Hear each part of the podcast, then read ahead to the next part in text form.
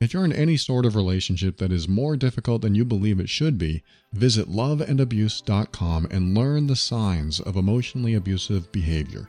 You might be surprised by what you learn. Welcome to the Overwhelmed Brain, where you'll learn to make decisions that are right for you so that you can create the life you want now.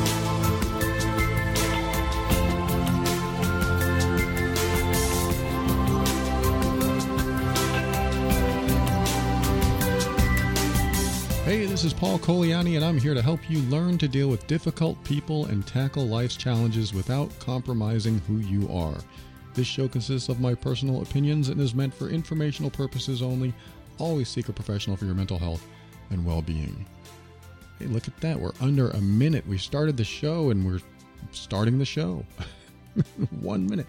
Uh, the intros used to be very long. I'm trying to shorten things up a little bit glad you are here, and I'm going to get right into what I'm talking about today. And this comes at a time where I was walking around at a uh, food fair in Georgia. I was walking around with my girlfriend, and we were tasting different foods, and um, it was very busy. It was very busy at this place. Lots of people, and uh, we thought we were in the only section, but there was another section with even more people. And when we walked in over there, I started feeling like um, a little bit of social anxiety. And that's funny because I have a product on social anxiety called the Safe System. And uh, it's over at quietbegins.com if you're interested in that. But not really here to talk about that. But uh, it's funny because I made that product and I was thinking, I wish I had uh, that product with me right now because it's on MP3 and I can listen to it. But I was wondering where this came from. Why am I feeling socially anxious? And then I asked myself, am, am I really feeling anxiety right now? Or do I just not want to be here? and uh, it was a little mixture of, mixture of both. I think the anxiety was there was just so many people. And it wasn't that I was uncomfortable around people, I'm not. But when there's so many people, there's a lot of stimuli, a lot of stimulation. And it made me think, well, you know, maybe sometimes social anxiety comes along because there's so much stimulation. Like maybe there's uh, sensitivities in us that when we have all this stimulation, we don't know how to process it, or if we do, we're just we're trying to process it in a way that um, makes sense to us, trying to organize all this information at once. And plus, it depends on what your feelings are and what you believe. If you believe there's danger in the world, then when you're in a crowd of people, you might think it's more dangerous because you're not uh, solely focused on one person or a few people. There's just so much to pay attention to, and you can't. You can't pay attention to everyone. And so that could be it. It could be because you watched a lot of news. Could be a, a number of things because you weren't comfortable around people. And of course, social anxiety, a lot of the times, is hey, they're looking at me. That's usually where social anxiety comes. I'm not really again, talking about social anxiety today, but I wanted to talk about confidence because I received an email on that. And I was at that food fair with my girlfriend, like I was saying, and I think that was kind of the opposite of, of what I felt confident. And as soon as I was aware of it, and as soon as I acknowledged that I was feeling some sort of anxiety or uncomfortableness, it started to go away. And I think it's because most of the time I, I don't feel that way.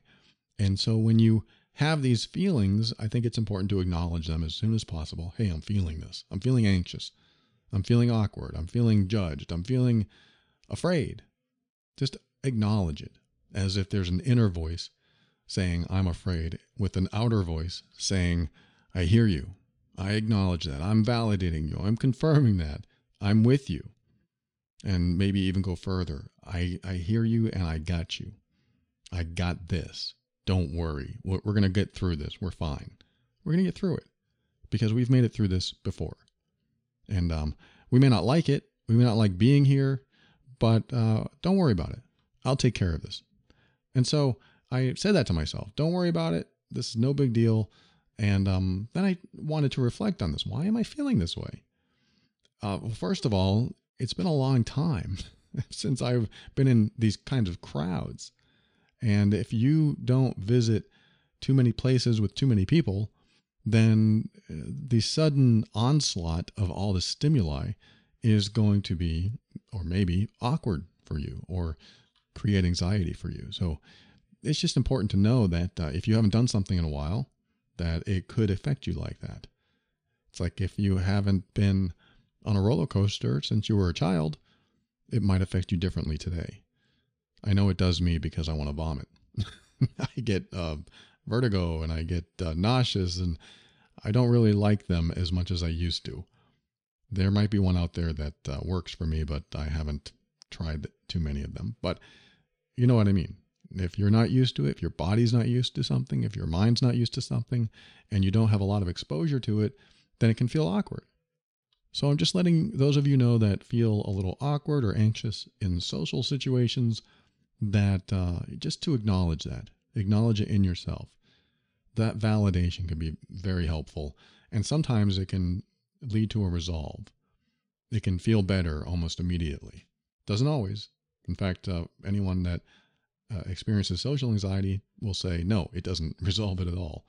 But it is the first step, in my opinion, just to acknowledge it. I am feeling this and name the feeling. And that way you can have a conversation with yourself, that inner self. In fact, last week's episode is all about the inner self, listening to that critical mind and uh, the personal bodyguard or the inner bodyguard. And when you listen to that voice, it can be very helpful in these situations because imagine if somebody was watching over you all the time. I mean, in a good way like they were watching out for you and not um, not watching every move you make, but they're watching out for you. They are your protector. And when you have a protector with you, you'll feel a lot more confident. You'll feel a lot more comfortable inside yourself. So I'm, I'm going to get right to an email that uh, somebody sent me about confidence. This person wrote, Hey, Paul, thank you for the overwhelmed brain. I discovered your podcast during the pandemic. Oh, that's another thing, right? Pandemic comes and we're away from people for a long time. so, yeah, that's, I, I, don't know if I said that already, but the pandemic really changed things. And um, so that's another thing I was remembering during that food fair is that, oh, yeah, I haven't been in public for a long time. Now we're getting used to it again. So maybe there's some old stuff in there. And uh, the person continues I appreciate your dedication to mental health and developing the quality of one's life. You're welcome. I wanted to ask you if you could help point me toward a healthy direction regarding confidence struggles, specifically male confidence. I feel like male confidence is often assumed and expected, but has been a tremendous barrier in building any semblance of romantic relationships. And that has led to a significantly lonely trajectory in my life trajectory. That's a hard word. I've tried dating apps and meeting people in person. I'm struggling to find any development, and my attempts to connect with others have left me with this draining realization that I'm not worth anyone's time of day. I'm grateful for the opportunity to be vulnerable with you in this message. Thank you for taking the time to read, and thank you for providing valuable insights on such a truly meaningful subject. All right. Thank you for sharing that, and I'm glad you did it can be difficult to develop confidence. In fact, it has to do with your upbringing, I'm sure. Uh, some of it, some of it might be in your DNA. Like uh, my one of my parents was socially awkward or not confident, or it could also be the conditioning from your upbringing. You're not good enough. You never will be. You know things like that. If we're told that, that can really stunt our emotional and intellectual growth. It can stunt our self esteem and self worth. And if we grew up in a household that didn't express their love and appreciation for us and let us know when we're doing well and when we need help, if we are not told as children that we are worthy, then we might carry that into our adult life. And so I don't know what happened in your past, but I'm so glad that you shared this because it's time. it's time to get past it. It really is. It's time to get past it. I know that's not my answer, but I'm helping you solidify this in your mind. It's time to get past this. One of the simplest methods I've done in my life is just to say, Don't worry, Paul, I've got this. I heard this from a guy a long time ago. He said, You know, before I go on stage, I'm nervous as hell. And so a part of me says, Well, don't worry, Charlie, I got this. I got it. I'll take care of this. And it's that um, inner parent I've talked about before, where you parent yourself and say, Don't worry, you got this. I'm with you the whole time. I'm right there next to you. I'm with you. I'm going to take care of this. I'll take over if you can't do this. This is easy. You know, this is part of us. This is a part of us that is deciding to take charge, deciding to drive the bus, so to speak. And so when you have that part of you, just like last week, the inner bodyguard steps in and says, Ah, don't worry, got it. I'll take care of this. I do this sometimes. I do this when I need it, just like um, when I was at the food fair. Don't worry, Paul, got it. I got you covered. That helped. It helped right away. I'm not saying that it'll help everyone that ever tries it, but it's worth a shot. It's worth a shot just to express that inside yourself or say it out loud. Eh, don't worry, I got this. It's a different feeling when you say it. It's a role play. You're role playing a different version of you or um, a protector. You're role playing a protector. And so that can be helpful. So that's just one minor thing. I've got a, a list of about five things I'm going to suggest to improve your confidence. Now, when you listen to this, uh, I'm really making this generic enough for anyone, but I understand that the person who wrote, they wanted to know more about the male perspective. And as a male, I'm going to give you my perspective as we go, but I'm going to leave this generic enough for everyone. But don't discount anything I say because it is all valid. And especially if, like me, as a male, and uh, especially trying to gain attention or look attractive to a possible partner, I'm going to tell you a couple stories in here that uh, had to do with that. And I think they're going to be helpful for you because it, it can be scary if you think that you need to hide parts of yourself. We're going to get into that. But um, let me go through this list I created of the steps to gain confidence. And these aren't the only steps. This is definitely not a full list. But these are maybe some steps that you may not have read about or heard about anywhere else, or at least in the way I'm going to talk about it today. So let's get into it right now. First one is own your imperfections. When you have a fear of others finding out who you really are, what that does is amplify your insecurity. If you hide who you are, it makes you act different. People can sense it. It doesn't mean they won't like you, but they'll feel as if something is off. You feel as if something is off when you hide your, yourself, your true thoughts, your true feelings, when you're hiding what I call your imperfections. The imperfections are usually the, the parts of us that we wish were better, wish were different, wish didn't exist. And so owning those things and being comfortable in your own skin I mean, this is how we're how we're building confidence by trying to be comfortable in our own skin. But what are we uncomfortable about? What are you uncomfortable about? And when you just admit that's what you have, that's what you are, that's how you are, and own it, yep, that's me. when you own it, then what do you have to hide? Because this is what we do. This is what I've done for a long time. I used to hide my uh, imperfections. I used to hide what I believed were weaknesses. I used to hide what I believed that if people saw those parts of me, they would think less of me. They would not like me or like me less. And they would also not love me. And I, I want to be loved. They would not include me in groups and friendships and things like that. And so I had all these fears. And those fears caused me to hide parts of me from these people because I believed if they found those things out about me, they wouldn't like me anymore. Which now I know and I apply that if somebody doesn't like me because of uh, something I do or something I say or how I am or part of my body is weird to them, then they're probably not a good friend. they're probably not a good person to have around because they're probably going to be critical of me. They're probably going to be judgmental. I don't want those people in my life. I don't want judgmental, critical people in my life. I want people that um, when I show them something that would embarrass me, you know, myself, like uh, I take off my shirt and I'm not proud of my body, and they see it. And if they said, Oh my God, put the shirt back on, that's probably not a person that I want to have in my life.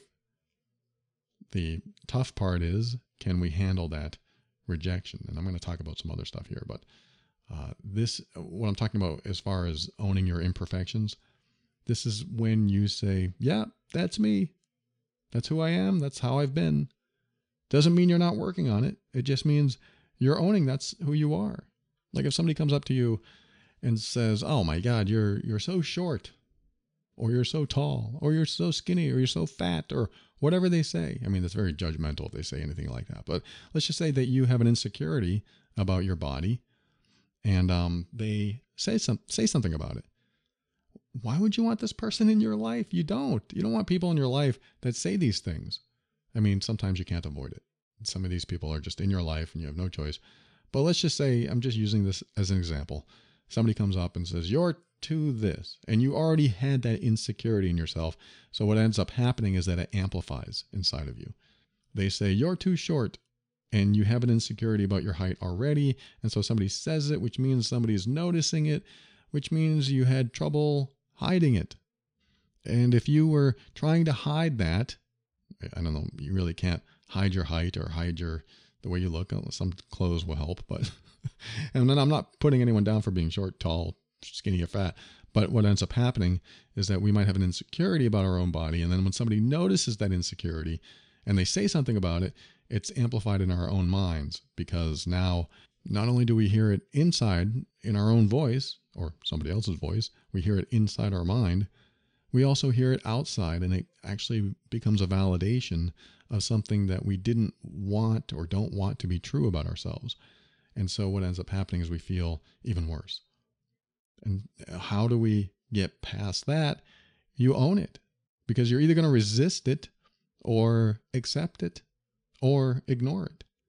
You could resist it, and resistance leads to internal struggle, internal conflict. When you resist what you see as an imperfection in yourself, you create internal conflict. You create an internal struggle. And that struggle doesn't go away because what ends up happening is that you're looking for confirmation of that uh, imperfection from others. You're hoping you don't get that confirmation, but when you don't own that imperfection and say, yeah, that's me, I mean, in your mind, when you say, yep, that's who I am, that's how I am, and the world's just going to have to deal with it. If you don't own that fully, and then somebody comes along and notices that, what, you know, what you call an imperfection, then what ends up happening is that internal struggle, that internal conflict is appears. And now what do you do? Because you're probably going to resist it even more. You're probably going to be embarrassed or ashamed or feel weird around them because they noticed it. That's why I'm saying that owning your imperfections just takes that away. It just takes that internal struggle away because you're not resisting it. You're saying, yeah, that's who I am. Now, I'm not saying that doesn't take work. I'm not saying that you'll immediately feel good about yourself when somebody says something that you have struggled with accepting about yourself or completely went the opposite direction and didn't want to accept about yourself. No, I can't accept that. Or I want to be better. I can do better. But what ends up happening is when you don't have these acceptances of your imperfections, when uh, when you don't own them, you end up being more susceptible to other people's comments and their looks and uh, what they do and what they do say and what they don't say. So just be aware of this. Think about something that you're uncomfortable about in yourself and say, "Yeah, that's who I am. It may not be who you are tomorrow, but that's who I am today. That's how I am today. That's how I'm showing up. That's how my brain works. That's what my body looks like. Take it or leave it. this is who I am today. This is how I'm showing up today. This is how my brain works. This is how it is. And if you don't like it, that's that's your problem, not mine. Sorry if you can't handle it, but this is who I am. I'm owning my imperfections. So that's the first step to start this whole confidence building thing. The next step, and these aren't necessarily in order, is to remember that confidence doesn't come from boasting or bragging. It comes from being vulnerable. It's letting people know that you've got nothing to boast or brag about. So if I were to come on the show and say, hey, I've been doing this for 10 years and uh, I've got tens of thousands of followers and I have all these um, accolades and I have all these awards and I won uh, the speaking award of the year. If I said all of this stuff, weird, but if I said all that stuff, then would you think I was confident? I mean, maybe, maybe you, were, you would think, wow, he's really confident in himself. But I think most people would say, this guy's got uh, an overinflated ego and he sounds kind of pretentious and I don't really want to listen to him anymore. But uh, I would say it with confidence but uh, that's not who I am, so that's not what would happen. But the idea is that it's not about boasting or bragging or trying to one up anyone else. It's not about showing people how good you feel about yourself. It's not about uh, telling people how wonderful you are in so many words or how many awards you've won. It's nothing like that. For me, at least this is how I look at it, it comes from being vulnerable. It's letting people know that uh, you've got nothing to boast or brag about, like I said. What does that mean? That means I'll come on the air and say, I was an emotionally abusive person for most of my life. That's something I can say confidently because that's who I was. I own it. I don't like that I was that person, but I've done everything in my power to make sure I'm never, ever that person again. But that's who I was for several relationships. And those people shouldn't have had to suffer, but they did because of how I showed up. And so I had to heal. I had to go through my healing. And I'm not afraid to tell you this. I'm not afraid to share this with you. That is a vulnerable thing to share because somebody could hear that and say, Wow, you're a jerk. I'm not going to listen to you ever again. And I would be okay with that I wouldn't like it, but I would be okay with it because to me, it's about accepting me for who I am today and not about judging me for who I was. And so if they are judging me for who I was, who has the problem? who is the problem here? It's not me because I've moved past this part of myself and healed from that that person I was and now treat people with kindness and respect and I'm humble and I tell myself if I have a problem with somebody else, that's my problem, not theirs. It's all about focusing on myself and what I do for myself and honoring myself and being there for myself and loving the people in my people in my life and also supporting their path to happiness wherever it takes them. And so I've come a long way. I believe I've come a long way from being the person I was, that emotionally abusive, controlling, manipulative, judgmental very critical person uh, in the past to who I am today, which is like, hey, live and let live, let everyone be, let them be uh, who they are, and uh, that's where I like to be because I don't like the burden of being controlling, and that's what it was. It, to me, it was a burden trying to control or manipulate or uh, be hurtful to other people because I was always being triggered by what they did because I was always focused on what they were doing. And so I was very critical and judgmental, like I said. But I'm sharing this with you because it's a vulnerability. It's something that uh, a part of me, it was a part of my life at one time. And there are still parts of me that need improvement. There are still parts of me that need to that I need to work on. And um, I do that all the time. I think about it all the time. I, I talk about this stuff all the time. And I'm not afraid to come on the air and tell tens of thousands of people maybe hundreds of thousands someday, that uh, this is who I am and uh, take it or leave it. I think that's a great way to live. This is who I am. Take it or leave it. So, again, confidence doesn't come from boasting or bragging how many listeners you have. it comes from being vulnerable, letting people know you've got nothing to boast or brag about. And I'm just as fallible and imperfect as everyone else. And if you think you're perfect, then by all means, if you feel great about that, I'm not putting you down for it. But I think it does help to know that you do have imperfections so that when somebody comes along and uh, notices one of your imperfections, then you're not down in the dumps trying to struggle with that because you hadn't addressed it yet. You need to heal from it. All right, so the next step toward confidence uh, is sharing what you want in life. You know, sharing what you want to do without trying to please someone else, without worrying about what they say or how they'll feel about you, not saying what you believe you should say to others.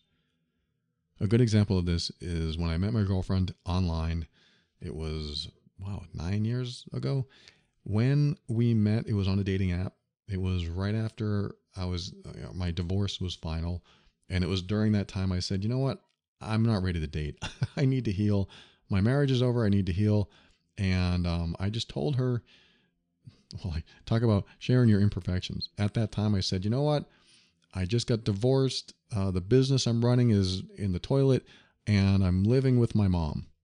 And so I said to her, because I wanted to be honest. I wanted to to own my imperfections. I wanted her to know the real me, and I also wanted her to know that I'm not going to date. I'm not ready to date. I'm getting off this dating site, and I shouldn't be be here in the first place. I'm sorry to waste your time. And so I said some of this, and I said to her, that uh, I'm, you know, I'm not looking to date. I just wanted to let you know. But if you still want to talk, that's great. But I'm not here to date. And she sent me a message and said, LOL, it's so refreshing that somebody's honest. I thought, what?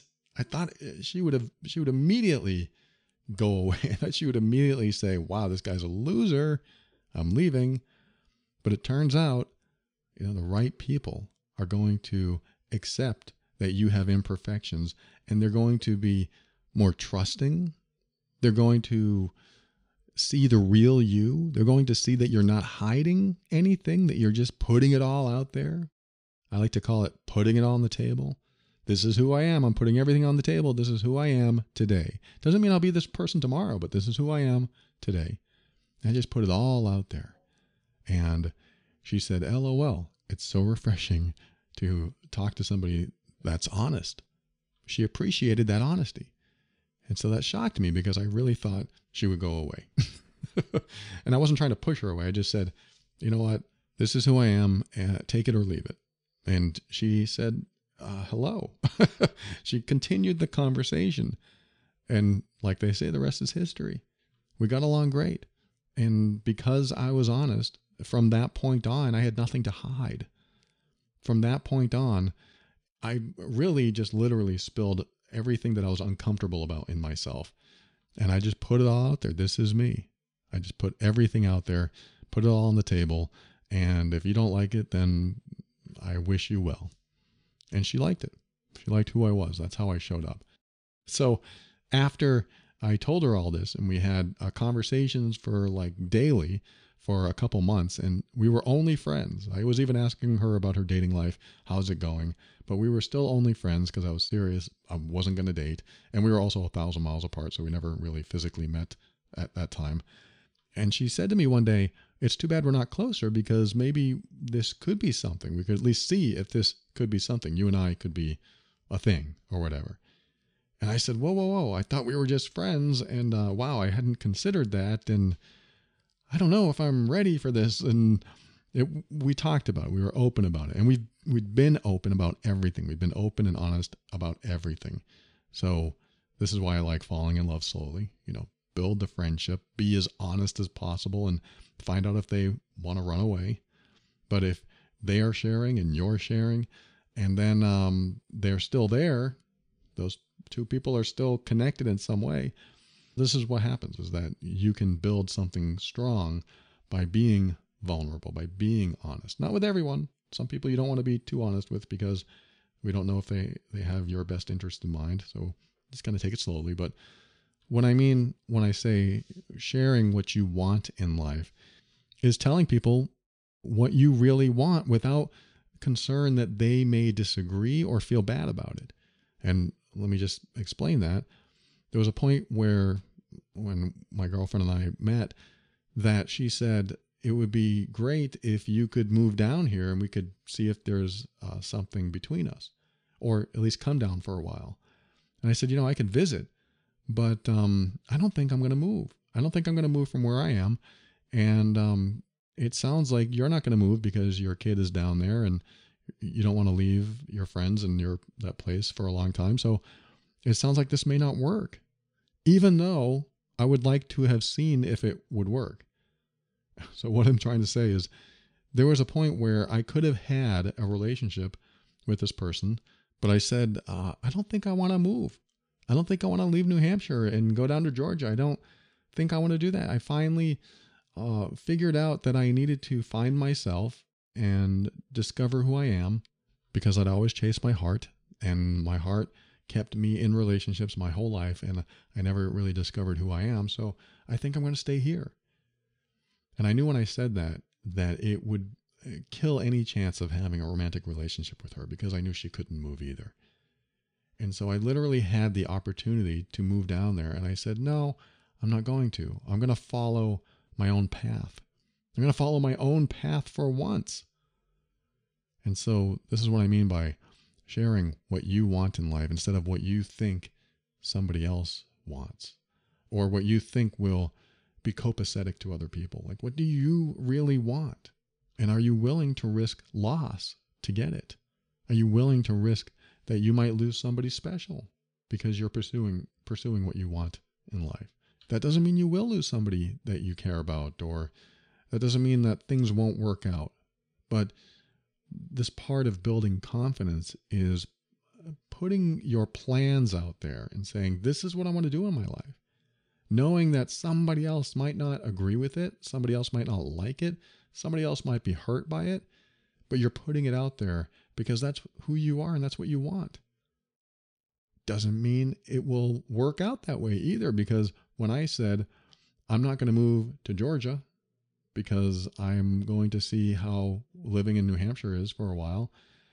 When I said that, um, like the very next day after I thought about it, might even been sooner, like the very next hour, I said, uh, I called her back and I said, you know, I just realized I could move down there and if I don't like it, I just move back. And so my plan was to not move, and I'm steadfast in it. I'm going to stay here. But after thinking about it for a while, I realized, well, what's stopping me from trying it out? If I have the freedom to move there or stay here, why don't I just try it out? And so I moved down and I stayed and I'm still here. And so this worked out. It worked out great. And I'm glad I did because I have the best relationship of my life. And here we are. But um, it took me standing up for myself and sharing what I wanted in my life. Because when I said that, and this is the magic moment, when I said, you know, I always follow somebody else, you know, I always follow another person, I always follow them. And so this time I'm going to follow myself. I'm going to see where life takes me on my terms by myself. When I said something like that to my girlfriend, she was first disappointed because I wasn't moving down. And she wasn't my girlfriend then, but we were we were already connecting and we were just feeling out what would happen if we got together. But uh, since we were a thousand miles apart, the only way that would happen is if uh, one of us moved, and I was the only one who actually had that opportunity. And um, when I said no, and I said I'm going to discover who I am, I'm going to stay up here for a while, she was disappointed and she said, I'm so glad you said that. I mean, this is later when we had a conversation. She said, I'm so glad you said that because it showed me that you were doing things for you and you weren't trying to prove anything to me. You weren't trying to impress me. You weren't trying to show me that um, you weren't your own man. You felt confident enough in yourself to say, This is what I want in my life. And she said, That's exactly who I want in my life.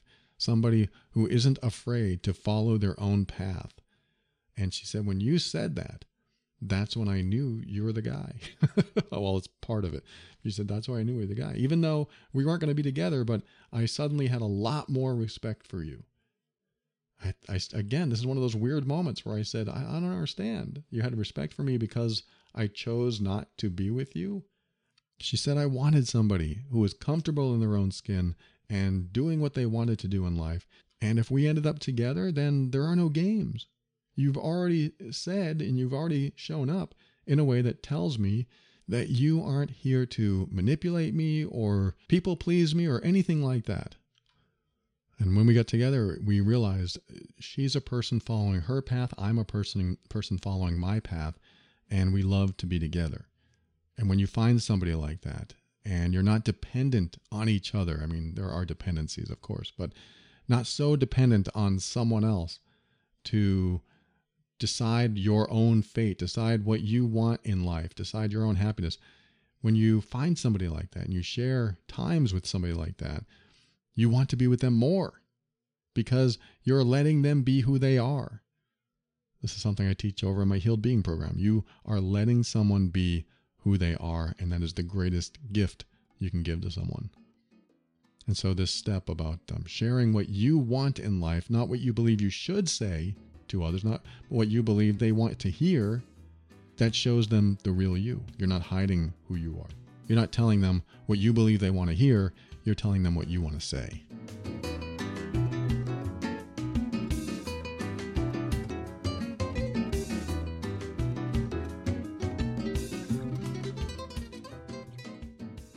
My girlfriend and I were having a conversation today about balance, and uh, she has a lot of projects going on. And she said, I just got so much going on. I need to focus on one thing and finish that one thing. And so we had a really good conversation on it, and she felt a lot better after that. And it made me realize that um, how many people are out there that have so much going on in their life that they need somebody to talk to. And this is why I'm always encouraging people to talk to someone, talk to a friend, talk to a family member, talk to someone you trust. And sometimes we can talk to the person we love and trust, and we still can't get to the heart of the matter.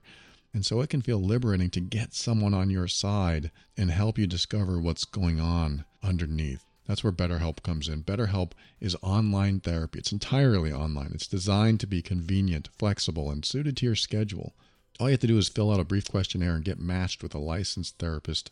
And uh, one of the best parts of it is that if the therapist that you're working with isn't quite a good match, you can just choose another one. That's flexible, and that's hard to do in traditional therapy. That's why they are definitely not traditional therapy. They can help you through live chat, messaging, speaking over the phone, and even video conferencing. Sometimes it's great to have somebody that's not attached to the situation. If you're having challenges in your life and you're not sure how to cope or deal with them, go to betterhelp.com forward slash brain. You'll get 10% off your first month using that link. That's betterhelp, H-E-L-P dot com forward slash brain. You'll definitely find more balance with BetterHelp.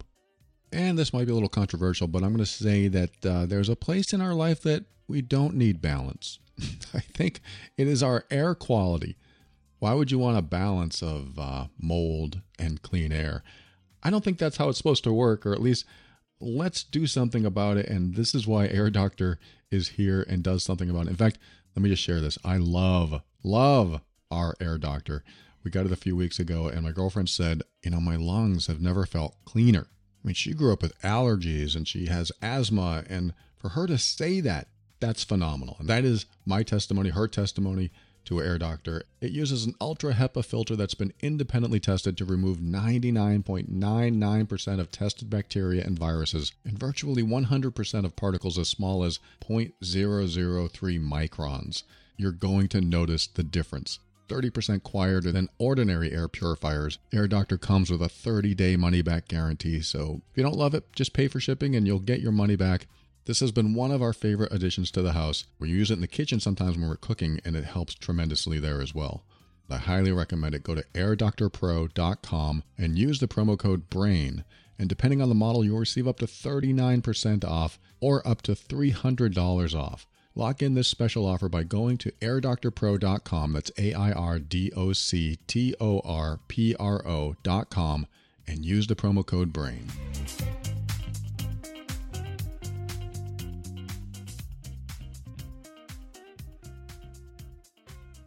All right, the fourth item in uh, effort to increase confidence, according to me, is uh, I mean, there's many items to do that, but talk to people as if you knew for a fact that you'd only ever be friends. Now, this really applies more toward romantic relationships and more toward the person who wrote me the original email that started the show. But uh, this person might not have felt confident talking to people that he was attracted to. And in order to get past that, you have to, at least in my opinion, again, envision them as a friend and only a friend and forever will be a friend. So, what that will do is take you out of your insecurity about trying to impress and put you in a position of I can be myself. So I'm no I'm no longer impressing someone, I'm just being myself. This is it. I mean that's that's number 4 of this list is talk to people as if you knew for a fact that they'd only ever be friends. Yes, it applies mostly to to romantic relationships, but it can apply to anyone if you'd like. But especially if you are looking for a potential partner, uh, how would you say hi to a friend? You would say, "Hey, how you doing?" If you are trying to impress them, you might say, "Well, hello." and is that you? And if it's you, that's fine. But what I'm saying is that you become your real self when you are not trying to impress, or at least you become more authentic because you don't have the insecurity that you may not be liked or you may be rejected. And that is a fear. A lot of people have this fear. I used to have this fear a long time, for most of my life. My fear of rejection, and especially my fear of being alone or um, being abandoned, abandonment. And um, when you have those fears, they tend to drive your behaviors. I don't want to lose them. I don't want to be alone. And when that happens, your confidence is going to go down, the way you feel about yourself, your self worth, your self esteem, how you approach anyone changes when you have a strong fear that you might not get what you want or they may do something that feels like an attack on your security. It's probably a bad way to put it, but you know what I mean. If you feel insecure about something and you compensate for that insecurity, you're more likely to show up as not very confident in yourself and definitely insecure. And so insecurity can cause you to do behaviors that will probably make you appear not as you really are. If you feel insecure about something, you're more likely not going to show up as authentic. And if you don't show up as authentic, people feel it, they sense it, there's something going on with you. What what what's going on? They may not know it even consciously. It might be something in the back of their head like, yeah, is this person hiding something or there's just something different about them? And I'm not saying everyone knows this. I'm not saying that everyone even responds to this. I've met people where I've said, Is there something going on with them? But I never said, Well, I don't want to talk to them until I know the real them. That wasn't what I did. I didn't have these preconceived notions or judgments that immediately eliminated them from my life. You know, I, I didn't do that. But there's always that feeling, there's always that thought when you meet someone that might not be showing up as authentic as they could be. I mean, some of us don't really pay attention to that. It's true. I mean, I know people that they're just they they accept everyone for how they show up and that's fine. That's fine. And then there are people that observe everything and notice things. And uh, especially if they've been in say bad relationships before they're highly observant. And so the less authentic you show up with somebody who's highly observant the more they're going to see it. And i don't say that to give you any more anxiety or anything like that. I say it because as soon as you get comfortable being yourself what ends up happening is a weeding out process. And weeding out is a very good thing. Don't see it as a bad thing. It is a very good thing. And what I mean is, you're going to meet people that get to know the real you. You just feed them the real you slowly or over time. And um, as they get to know the real you, they're going to make a choice if they want to continue knowing or getting to know the real you. And this is hard because it will run up against your fears of abandonment and rejection if you have those. It will run up against those fears that um, might still be in there or might have been left over from fear of being alone or fear uh, that your parents aren't going to love you enough. There might be other fears in there. And this is why some people don't want to fall in love slowly. They want to get to the good parts. But uh, what ends up happening is you bypass all the what do I say? Uh, challenging. You're challenging your possible needs or insecurities inside of you. And if you challenge those, it's a scary thing to do sometimes because what you're doing is saying, uh, let's test my insecurity and make sure that this person isn't going to show up the way that I hope they don't show up. if you understand what I just said. But the idea is to kind of get that out of the way Let's get this out of the way. I have a fear of abandonment. Let's get this out of the way. Uh, I'm going to test that fear or challenge that fear by telling them the truth. That's it. You know, I mean, not the whole truth and nothing but the truth. You, you want to, like I said, kind of drip feed this along and get to know them. But what I'm saying is that you're just more authentic. You don't make stuff up. You don't try to over impress. If you're not the type of person that dresses in a suit and tie or a dress or whatever, if you don't like to dress up and then uh, the very first time and the very second time that you see them, you're well dressed and you're not going someplace that really requires well dress, are you trying too hard? Some people are going, You're supposed to dress up on your dates. Yes, I agree. you should at least dress nice. you should at least dress nicely.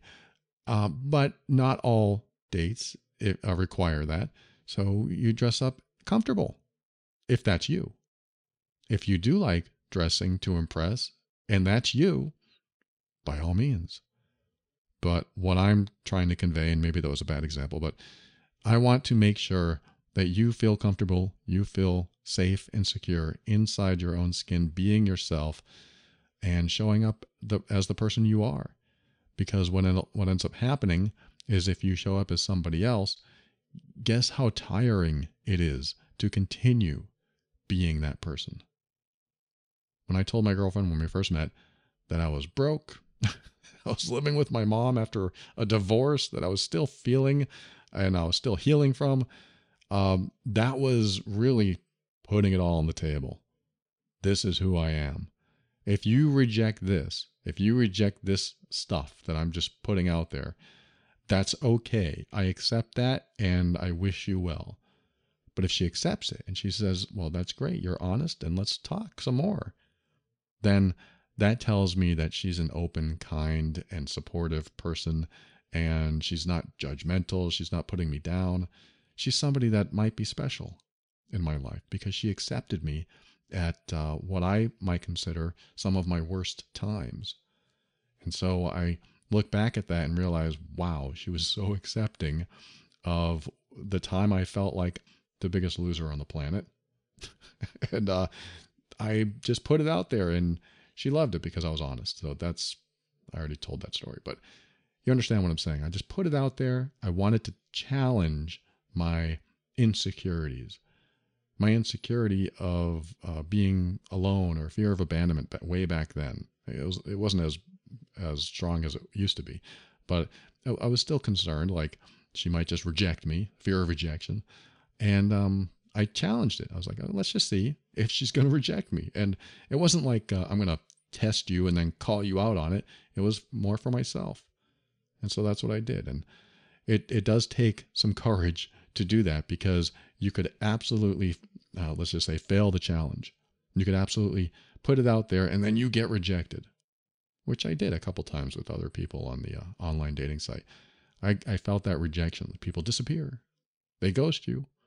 And that is the exposing of uh, uh, maybe old stuff that we need to deal with. It, the exposes what we need to work on. And when we feel that, and because not everyone's going to be the perfect person, not everyone's going to be the perfect match, not everyone is going to fit our criteria, and they're uh, they're going to have criteria too, and we may not fit theirs. But don't take it personal. I mean, it's easy to say, and uh, it's hard to do sometimes, but it's true. If I put 20 people in front of you, you're going to reject maybe half of them or more. Maybe you'll re- reject 19. Maybe you'll reject all 20. But because you have criteria. And if you were one of those 20 people and somebody rejected all 20 people, including yourself, you just don't fit their criteria. We all have criteria. So it is difficult not to take it personally, especially when you've said hi to someone and you're getting to know someone. But not everyone is a match. And we just have to be okay with that. And the more you find people that aren't your match, the closer you are to your match. And that sounds hokey, but it's true because you're weeding them out. You're weeding out the people that aren't right for you. And better to find out sooner than later. So that's the number four. And if you treat somebody as a friend, and you know that as a friend, it well, isn't going to go anywhere, and that's okay. And you wish them well. You know, you have a first date, for example, and you say, Well, I hope you have a good one. If you want to go out again, let me know. Or I'll call you if you'd like. Or if you're okay and you don't want to call, that's great too. I mean, it is awkward when you have a date and yet you decide at the end, are we going to call each other or stuff like that. There's there are some awkward moments. But the goal is to treat them as if they'll always be a friend so that you can be yourself. What would you share if you knew that you would never make this person a potential partner and they would na- never make you a potential partner? What would you share? How, how would you express yourself? Who would you be? It's so much easier to be yourself. Number five, the last one, I think the biggest obstacle to confidence. You know, this is how we grow confidence so far. I think the biggest obstacle to growing confidence is the choice we make not to fail. That's it. We don't want to fail. We hold back on our true potential simply because of the fear of failure. Just like I was talking about the fear of abandonment, the fear of rejection. And the trick to getting past that is to accept that failure can and will happen. In order to do that, we have to figure out our real fears. We have to drill down into the, the, the fear deep inside of us and figure out why we're afraid. Why are you afraid? Why are you afraid of uh, being abandoned? Why are you afraid of being alone? Why are you afraid of rejection? Why are you afraid of losing your job? Why are you afraid of having no money? Why are you afraid of XYZ? It goes on and on and on. But this is what happens when we don't have enough confidence in ourselves to do something if we can understand that the biggest obstacle to confidence is the choice we make not to fail, and then we decide that failure is okay, failure is an option, then what happens is you don't fear that anymore because failure is part of the process. Now, that sounds simplified. Yes, I've made it simplified, but what we need to do, this is where it gets deeper and more complex I believe what we need to do is dive into the fear. So take um, fear of abandonment or fear of actually fear of rejection. That would be easier for me to deal with right now. Fear of rejection. Why do I fear rejection? And I, I think back to who I used to be. Why do I fear rejection? If um, I ask somebody out and they say no, what does that do to me? So that's like one of the first types of questions you might ask yourself. You, you address the fear. If it happens, what does it do to me? Well, if I get rejected, it makes me feel like they don't like me. Okay, so let's just we come up with an answer. Let's dive into that. Well, Uh, if somebody doesn't like me, what does that do to me? If somebody doesn't like me, it it makes me feel like I can't be in a relationship or if they don't like me, then I'm just not likable. Eesh. That's a, a bigger world problem for me. That's like a bigger zooming out and seeing my life as a whole, like I'm not likable. So I really made it bigger than it probably is. Well, I know I made it bigger because only one person at this time, at this point, in the example here at least, has said um, no. Hey, will you go out on a date with me? No, I don't want to. No reason, just no. And so now I have this problem like, oh, I'm not liked. They don't like me. They must find me unattractive. And I'll start making up stories. But I think it's important to question all the stories we make up. If they find me unattractive, what does that do to me? Well, uh, if they find me unattractive, it makes me feel like I, I won't be attractive to anyone. Again, I zoom out, make it a bigger problem. I make I expand it, I explode it into something that it's not. But this is what we do when we have all this negative inner dialogue. Uh, if they find me unattractive and I'm not attractive, that means that somebody else will reject me too, and I'm not lovable. Yeah, there's another one. I'm drilling down into the deeper layers, going underneath, going underneath. All right, let's just say that you're not lovable. One of my favorite questions is how is that a problem? How is that a problem? Everyone wants to feel loved. Everyone wants to feel like they belong. I'm not asking everyone, I'm asking you. How is it a problem for you? Well, if I'm not lovable, and I'm not loved, that means I'm alone. And uh, if I'm alone, how is that a problem? that would be my next question. How is it a problem if I'm alone? If I'm alone, wow, I've got no help in this world, and um, I I feel like I'm not worth anything. Oh, there's a worth issue that comes up, and I'm kind of doing this in real time, but these are all the drill down questions that I like to ask myself, and I actually talk about this in an article I wrote called "Stupid Questions That Lead to Healing." If you go to theoverwhelmedbrain.com, you'll see all these drill down questions that help you get to the heart of triggers and fears and insecurities. And they drill down and they keep going beneath each layer. They keep going further and further down until you get to a, a, a point where it's very hard to answer. Like uh, you have no idea what's under that, but you keep going, you keep going until you get to that point. And uh, sometimes you can go even further. Because if I said, well, if I'm alone in this world and I'm unloved and I don't feel worthy, how is not feeling worthy a problem? Oh, then now I'm getting to a point where, well, I want to feel worthy. You know, we get to a point where we tell ourselves what we want. I want to feel worthy. Why? Why do you want to feel worthy? And so this will be unique to you. This will be your own exploration. I've done this. I've done this many times with many thoughts and feelings. I've done it with jealousy. I've done it with uh, fear of abandonment, fear of rejection, fear of being alone. Um, why am I so judgmental when I was judgmental? Why am I so critical? Why uh, do I want to hurt someone else? And I drilled down into all these uh, feelings and thoughts that I had. And when I drilled down, I was discovering things that I didn't realize were in there. And um, when you get to that, the heart of the matter, the, the origin of the fear, or at least as close as you can get, you might want to ask yourself, well, when's the first time I felt this way? When's the first time I felt unloved? When's the first time I felt unworthy? When's the first time I realized that uh, being alone kind of sucks? or being alone is painful? And when you get to that question, you're going to discover probably a little bit more about yourself. And there's a lot more and a lot more depth I could go into here. And it gets really involving. But I wanted to get you started on that because what can be helpful is to find the origin or as close as you can get.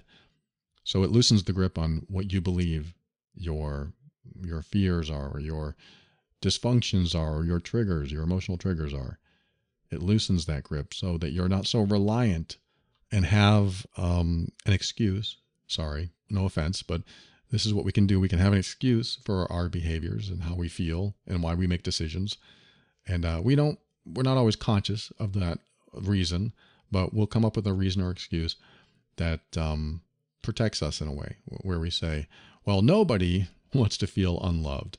And, and yes, that's probably true. A lot of people don't want to feel unloved. But um, that is sort of like an escape. Like, I'm not going to address it because uh, nobody wants to feel that.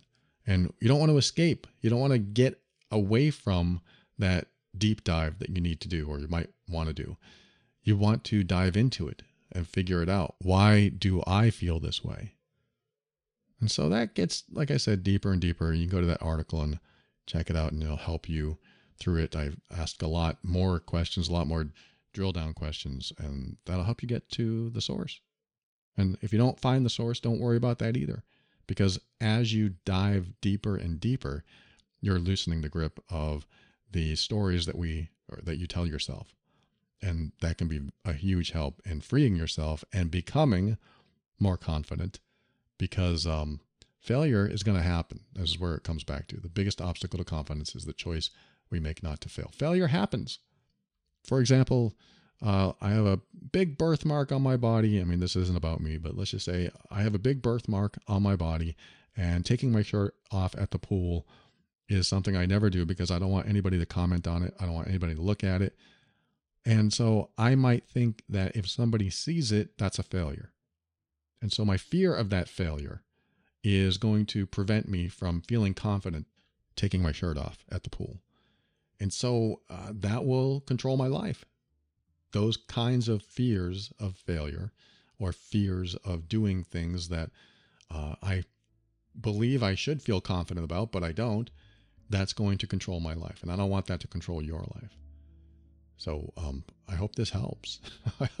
I could talk about this on and on, but I have to end the show sometime. And this is where we're going. We're going to end the show. I'm going to thank you for listening to another episode of The Overwhelmed Brain. Uh, those are my thoughts for today. And I want to thank the patrons of the week Anna, Paige, Mary, Daisy, and Stephen. Names I know well. Thank you for your support of the show. I am grateful for you. If you value the show like these patrons do, head over to moretob.com and there's a way to give back. I appreciate you, patrons. Very grateful. And if you haven't heard my other podcast on how to deal with difficult relationships, it's about control and manipulation and emotional abuse. Head over to loveandabuse.com. And if you know you're the difficult one in the relationship, head over to healedbeing.com. And finally, thanks to Kevin MacLeod of Incompetech.com for some of the music transitions in The Overwhelmed Brain. And just my final words somebody wrote and said, um, I like this show. Sounds like my therapist. Very calm and collected. Thank you, Patrice. She said that in a review. I appreciate that. Someone else wrote, uh, Tristel wrote this, my favorite podcast. I've been listening to these podcasts for just over a year now. Updated review here. Okay, let's, what is this? Paul is such an incredible man. Oh boy. Um, I'm not going to read this whole thing because it sounds self aggrandizing, but uh, she said she's gone through a lot. She's rebuilt and strengthened relationships. She's uh, gotten a job that pays more, and she used to be closed off, and now she's open and she's owning her issues and she's paid off debt. She goes on and on and on. And wow, uh, I'm again, I'm not going to read it because it's just way too aggrandizing for me, and I don't want to appear that way. I just wanted to thank you on the air Thank you so much for sharing that. And I'm so happy to hear that you're in a better place in life. And I guarantee you it's what you did, not what I did. If I said something that helped you along the way, all right, I'll take credit for a little bit. But you did all this work.